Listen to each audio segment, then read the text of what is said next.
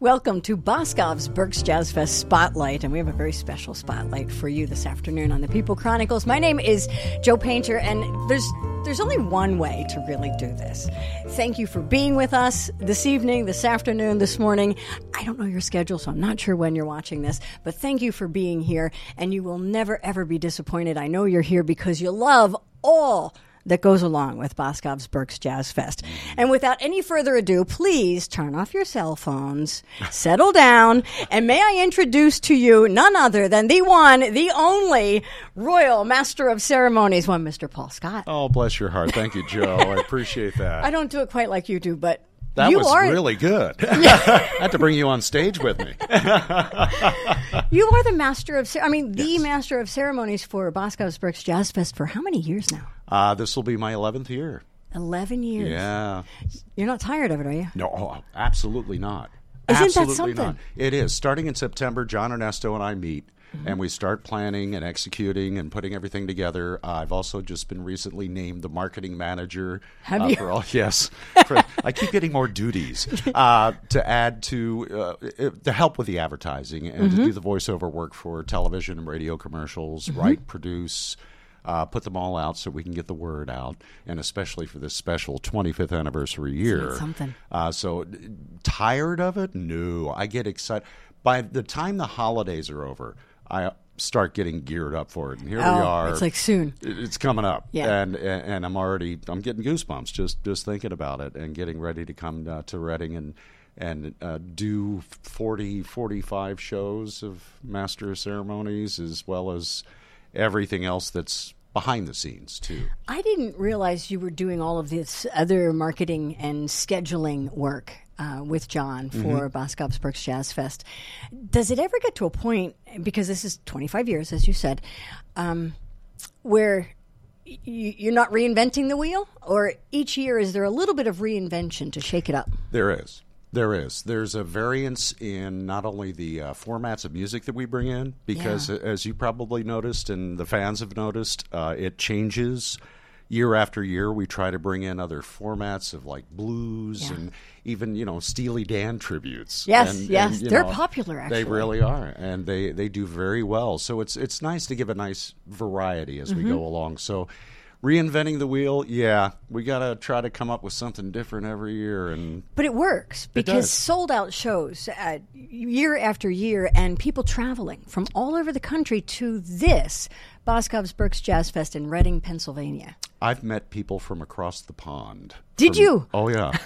There's a group from London, England that comes here. There's about ten or twelve of them, depending on what year it is, uh, that come here every year. It is their yearly vacation to come. And this here. is the destination for the this Jazz is the destination to How- come here. do you travel to other ones? yes, I do. Uh, so how would you define this or distinguish ours and the difference that it would have that kind of draw? This one is more unique uh, uh, than any other one, uh, mainly because probably because there's more variety and there's a lot more shows, so it gives people more opportunities to experience different venues, different artists. Uh, and the one unique thing about the Berks Jazz Fest, and I should say the Boscov's Berks Jazz Fest, thank you, Al, uh, is How about it? is is the artists themselves and how uh, excessive they are to to the fans.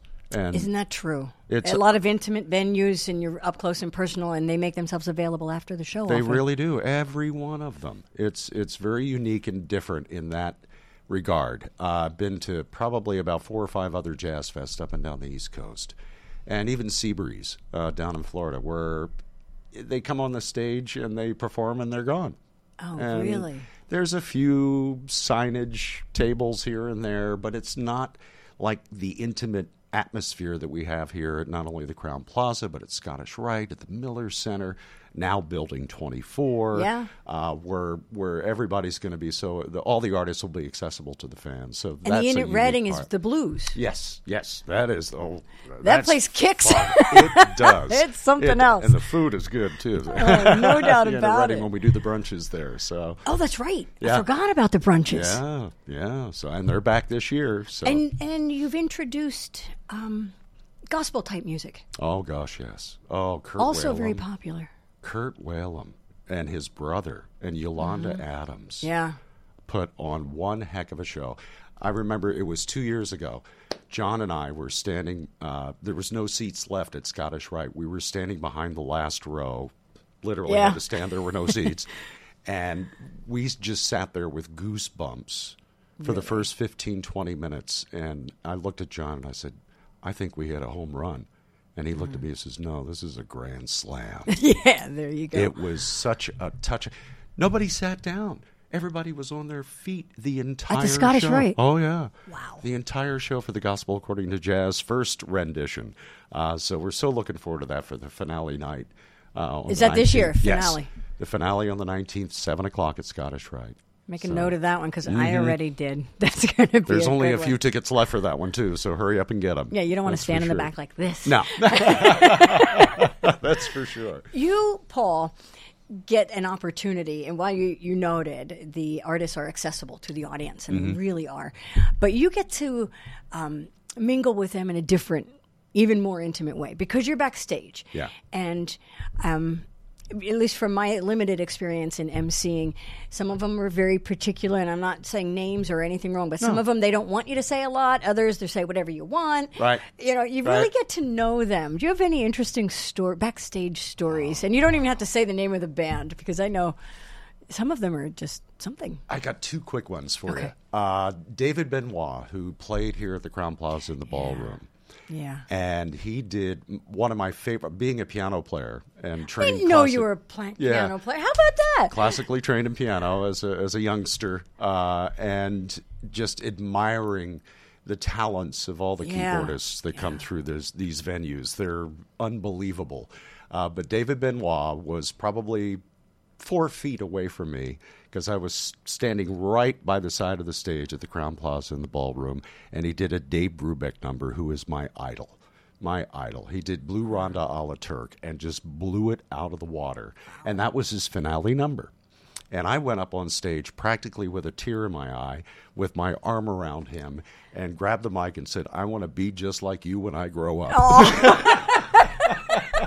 That is too perfect. It was. Yeah. It was. Second fun story, and this is going to be published in the 25th anniversary book Okay. that's going to be coming out during the Jazz Fest. Uh, was with Chuck Loeb. Chuck's been a longtime friend of mine, and all of them are Rick Braun, Peter White, Mindi Abair, you name them all. They it's hugs and kisses every time we see each other. Um, and Chuck came in on a weekday.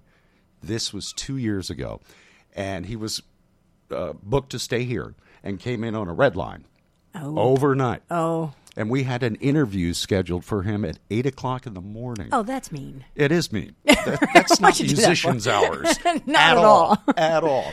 And bless his heart, it the eight o'clock news is on on my radio station, Smooth Jazz ninety two point seven. And all of a sudden, I see this guy walking down the hall toward our little studio that we had set up over here in the lobby. And it's a guy in a robe with slippers holding a cup of coffee. You're kidding. And he got halfway down. You know, it's a long hallway. Comes halfway down, and I was like, "It's like that's Chuck Loeb." And it's like, keep the news going. Let's go to that. And bless his heart, he had just come in maybe a half hour earlier, took a Oh, 15, 20 minute nap, grabbed his cup of coffee, and said, I got to go see Paul and do this interview. and cool sat there that? in a robe and slippers and stayed with us for about 40 minutes. The beauty of radio. chit-chatted. Yeah. Theater of the mind. Right. You could have been dressed any Didn't have You've ruin exactly. Exactly. He could have been in shorts and flip flops. I didn't care, but it was kind of funny how he came dressed and tired. You could see it in his eyes, but bless his heart. He that's that's the personification of the artists. Uh, it's as a whole spectrum of how wonderful and willing they are to give their time uh, to spend and promote their music and, Right. and this Right. jazz festival and how special it is to them. Peter and Mindi and Rick Hmm. uh, joined us here at Boscov's Berks Jazz Fest Spotlight. And Oh, nice. um, they were wonderfully accommodating, very happy to do it. And their manager was commenting that this is such a gift because um, the the format, like foreign uh, on radio. There's there's less or fewer and fewer platforms for it. And Right. you mentioned you were at Smooth Jazz 92.7 and used to do live broadcasts Oh, here yeah. Mm-hmm. for for the program, and then it was a format change. Yep. Yep. It was a format change that unfortunately went away. It shouldn't have. Right, right. Uh, I don't think, and you know, I'll speak honestly, but not uh, negative, uh, negatively uh, about the the management of the station. I don't think they knew how Popular. popular and soulful and filling Yep. these kind of events were. And even though, you know, ratings weren't all that great, uh, it was sustainable. Uh, that, you know, it, it just came to the point where they got a little bit frustrated. Uh, the recession hit. Yeah. And you depend on mainly local everything. advertising. You know, uh, it's not a big national advertising thing. Uh, but even though it did go away, everyone is still finding the avenues to enjoy the music, be it online, be it through uh, podcasts, through interviews, through the websites of the individual artists. Yep.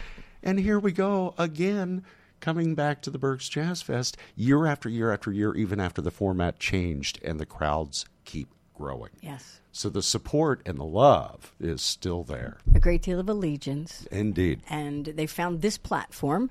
And you mentioned websites. You'll find this interview at um, Boscov's Berks Jazz Fest on the homepage. Click under the media, and you can share this with your friends. It'll also be posted on the People Chronicles. Uh, Mr. Paul Scott, don't you go anywhere because you're a big, big part of Berks Jazz Fest. Your name and your face is synonymous. So people look forward to seeing you on stage, as do I. It's coming up soon. Thank you for spending time with us. Bless your heart, Joe. Thank you for having me. My pleasure.